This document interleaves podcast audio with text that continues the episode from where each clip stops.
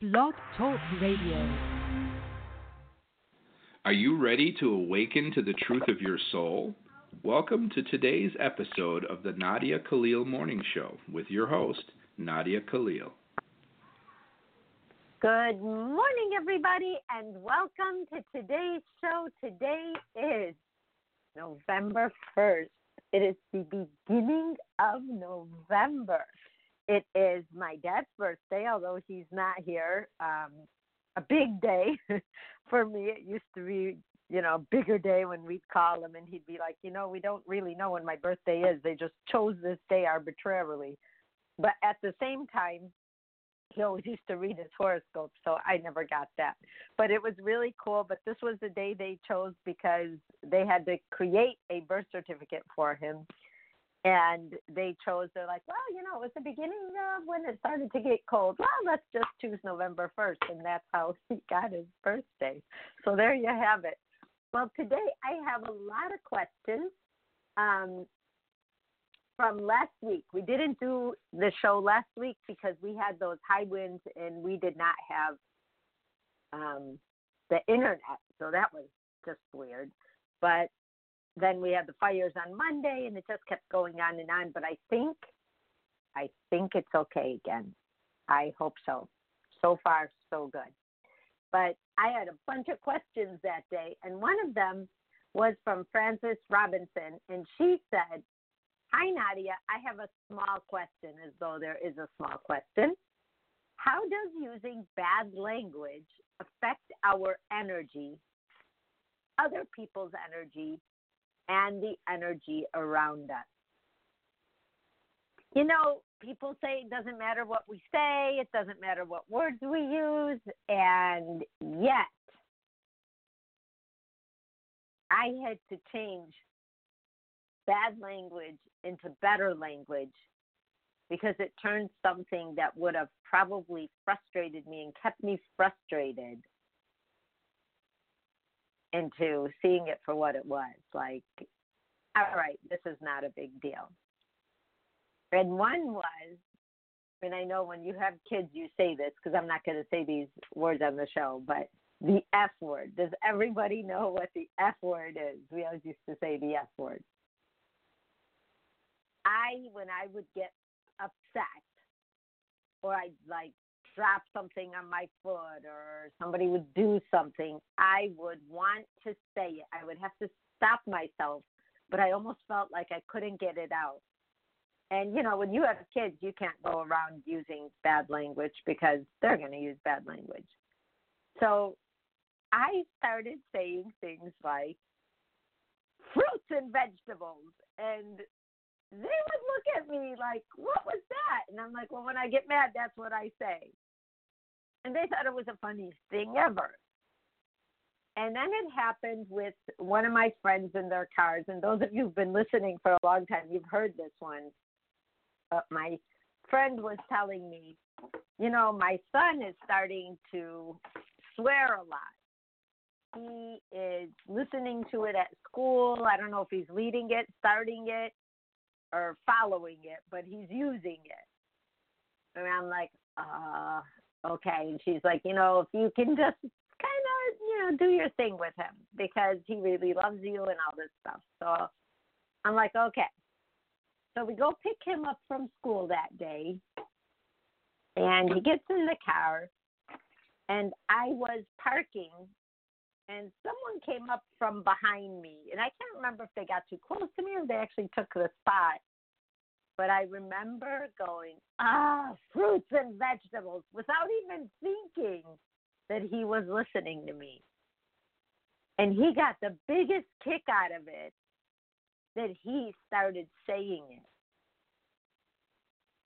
Because it took what would have been road ragey or just a dead end energy of all of us complaining. And it made us laugh. It made me laugh again while it made him laugh because it made him laugh. And I forget the power of that. So, how does it affect our energy? It depends on how you feel about it. Because some people say the F word over and over and over again in a joke and everybody's laughing. Sometimes they use it for funny effect.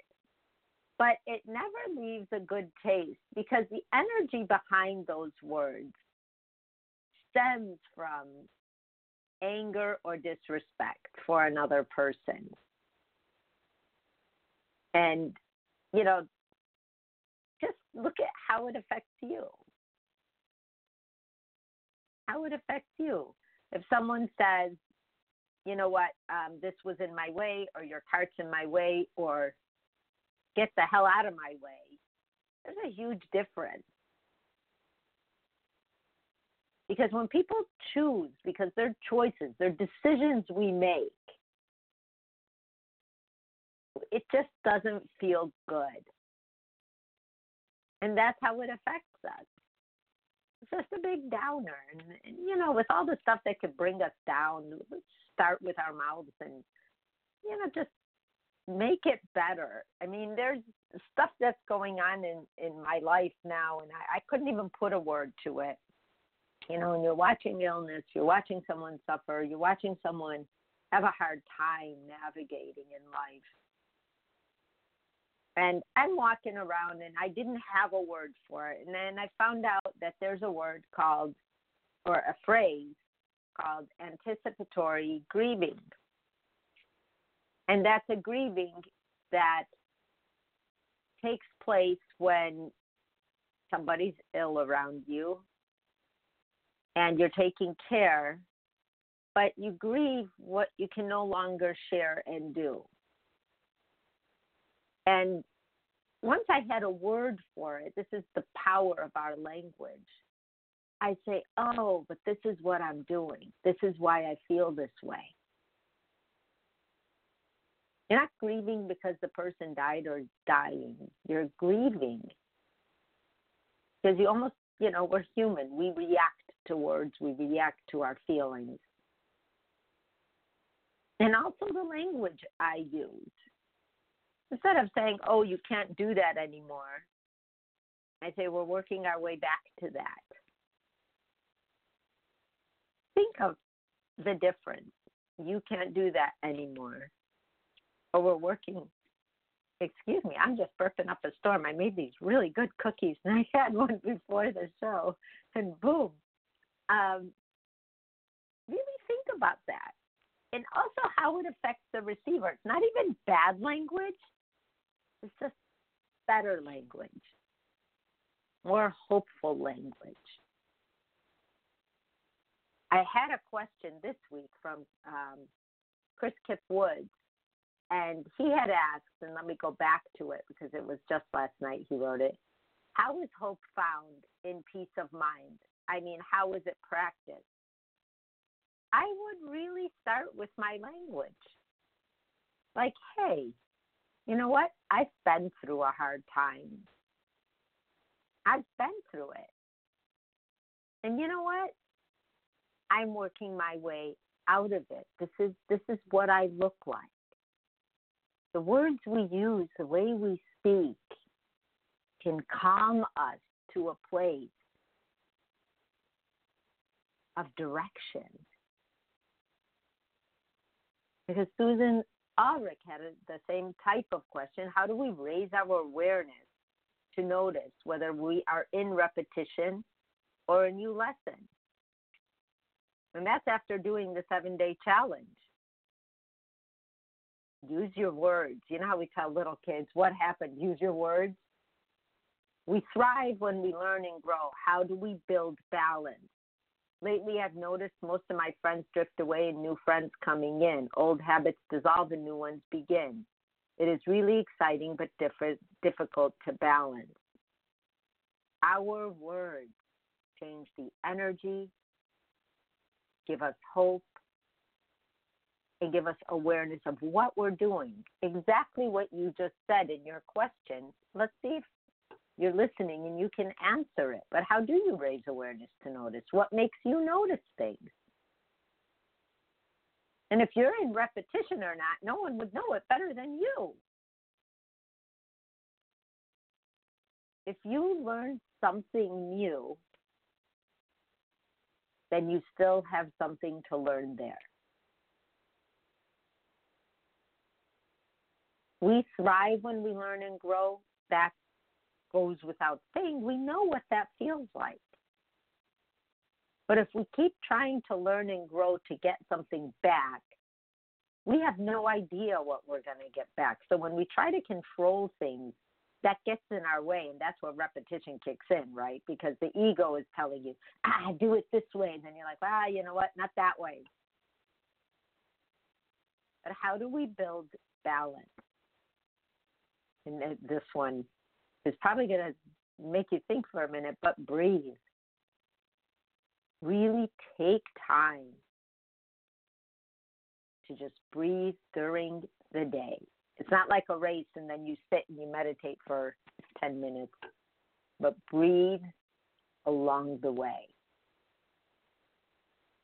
If you notice old friends drifting away, new ones coming in, is that repetitive?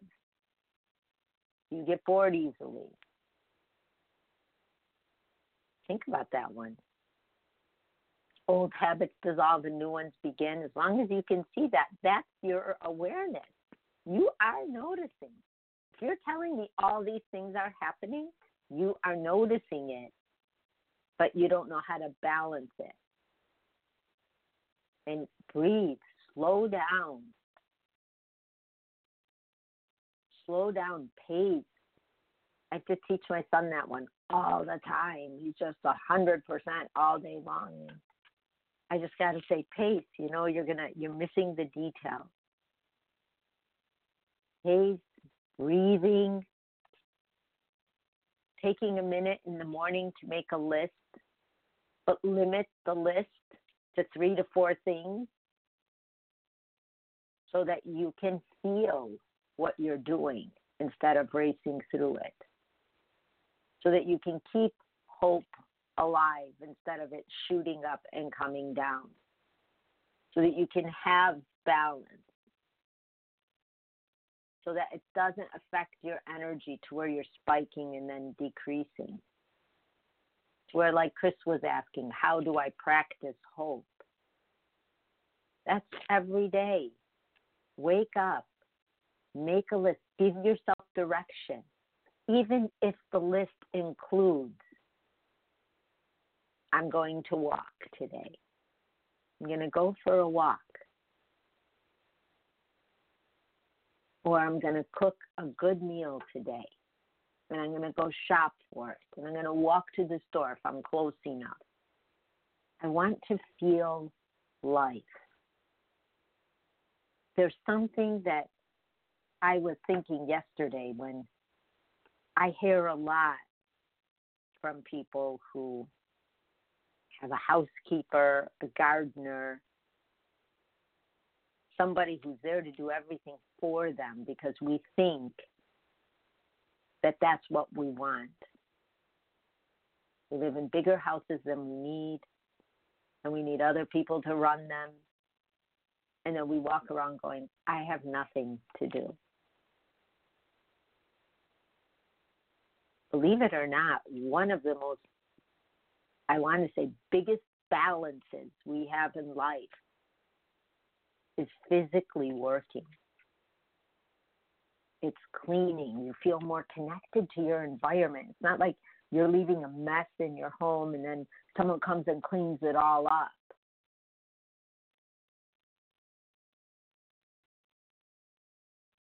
It's cleaning it yourself.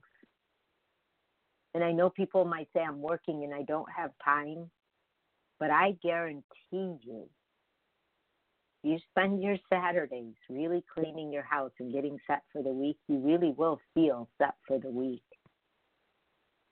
You go out, you do your shopping, you come home, you put it away. Clean the corners of your home. Connection. Building bridges to where you live. If you can't connect to where you live, it's hard to connect anywhere else because you're not connected. But when we physically move for four or five hours in a row, sitting down really feels good. It doesn't feel restless. Or go for a walk. Let's say you do have somebody here. Go for a walk, walk around your house, clean out a closet, clean out a drawer, clean out your car, clean something.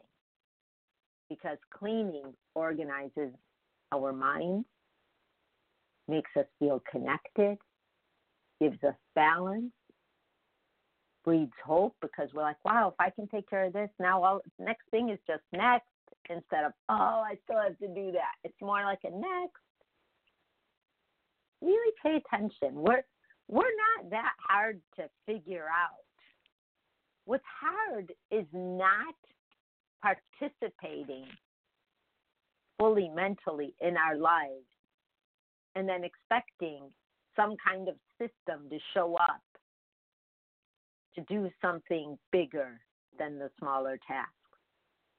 It's like a template. You either use it or you don't.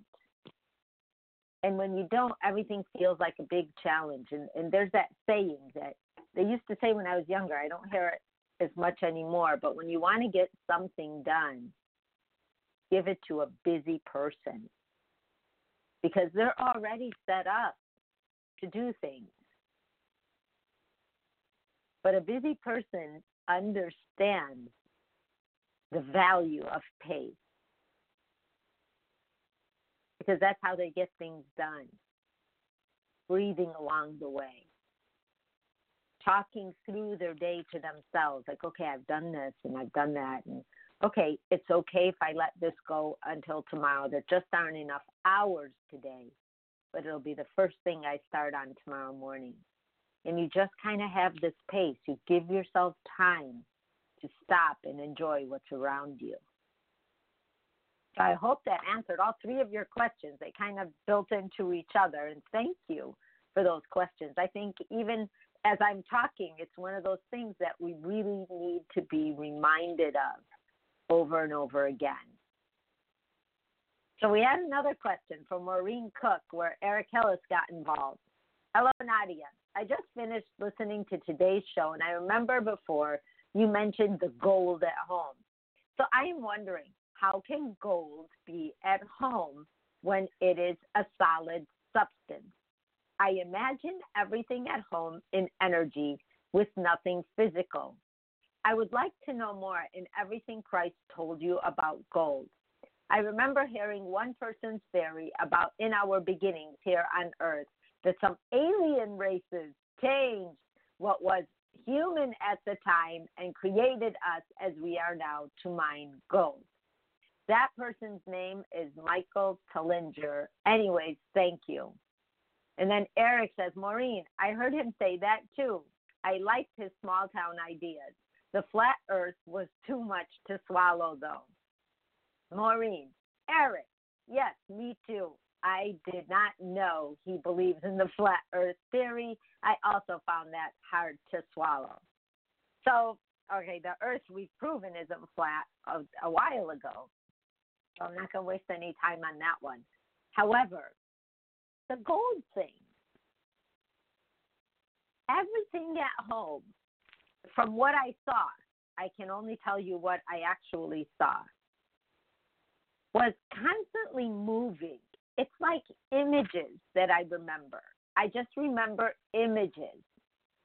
And it's not that there isn't anything physical or there is. There's there's depending on where our souls traveled, we bring back these different realities.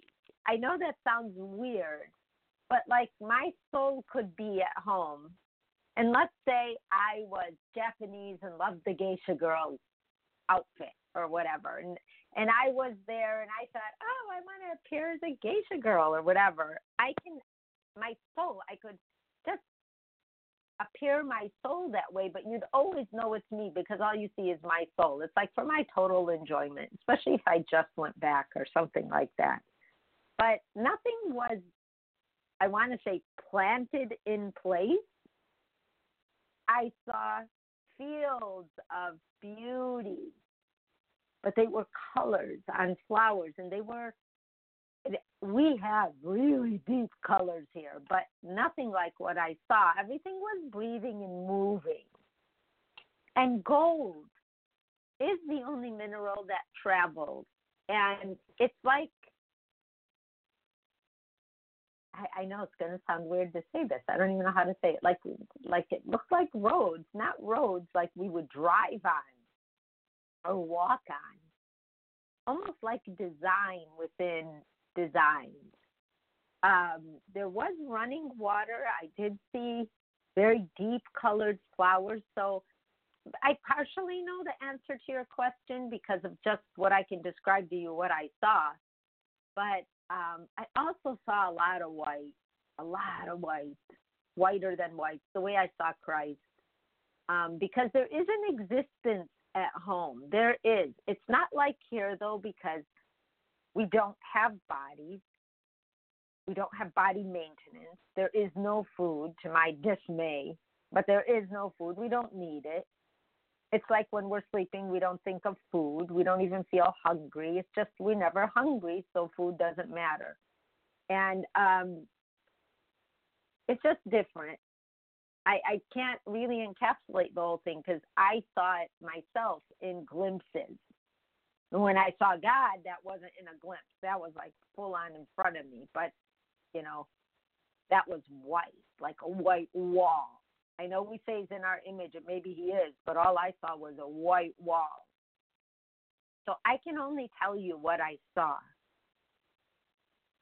Past that being said, what he explained to me was the gold on earth. I mean, think about it. We found it and we mined it, and we realized that you can never burn gold. You can only melt it and reshape it. It is it is an eternal mineral. So no matter what we do to gold, and there was another thing I was told about it, and that was that Earth has a lot of gold in it. People mine it, they walk around with those things looking for it, even till this day. Not as much as before. We built a lot. We um, I, I don't know if we value it as much as we used to as a common person, all of that. But whatever I want to say gold dust or gold is in our earth, it's what's holding us down. I know we have gravity and all of that, but think about it. Why are we not floating everywhere? And we have a connection to the gold. We are physically somehow connected to it. And it's part of, if not all, as far as I know, because I, I didn't get that much information, but it's what's holding us, what's, what's keeping us grounded, where we could walk on the earth and not just float away. Trees are planted in the ground, they don't flow away. The ocean is part of the earth. That doesn't just spill over upside down on the parts that curve because the earth isn't flat.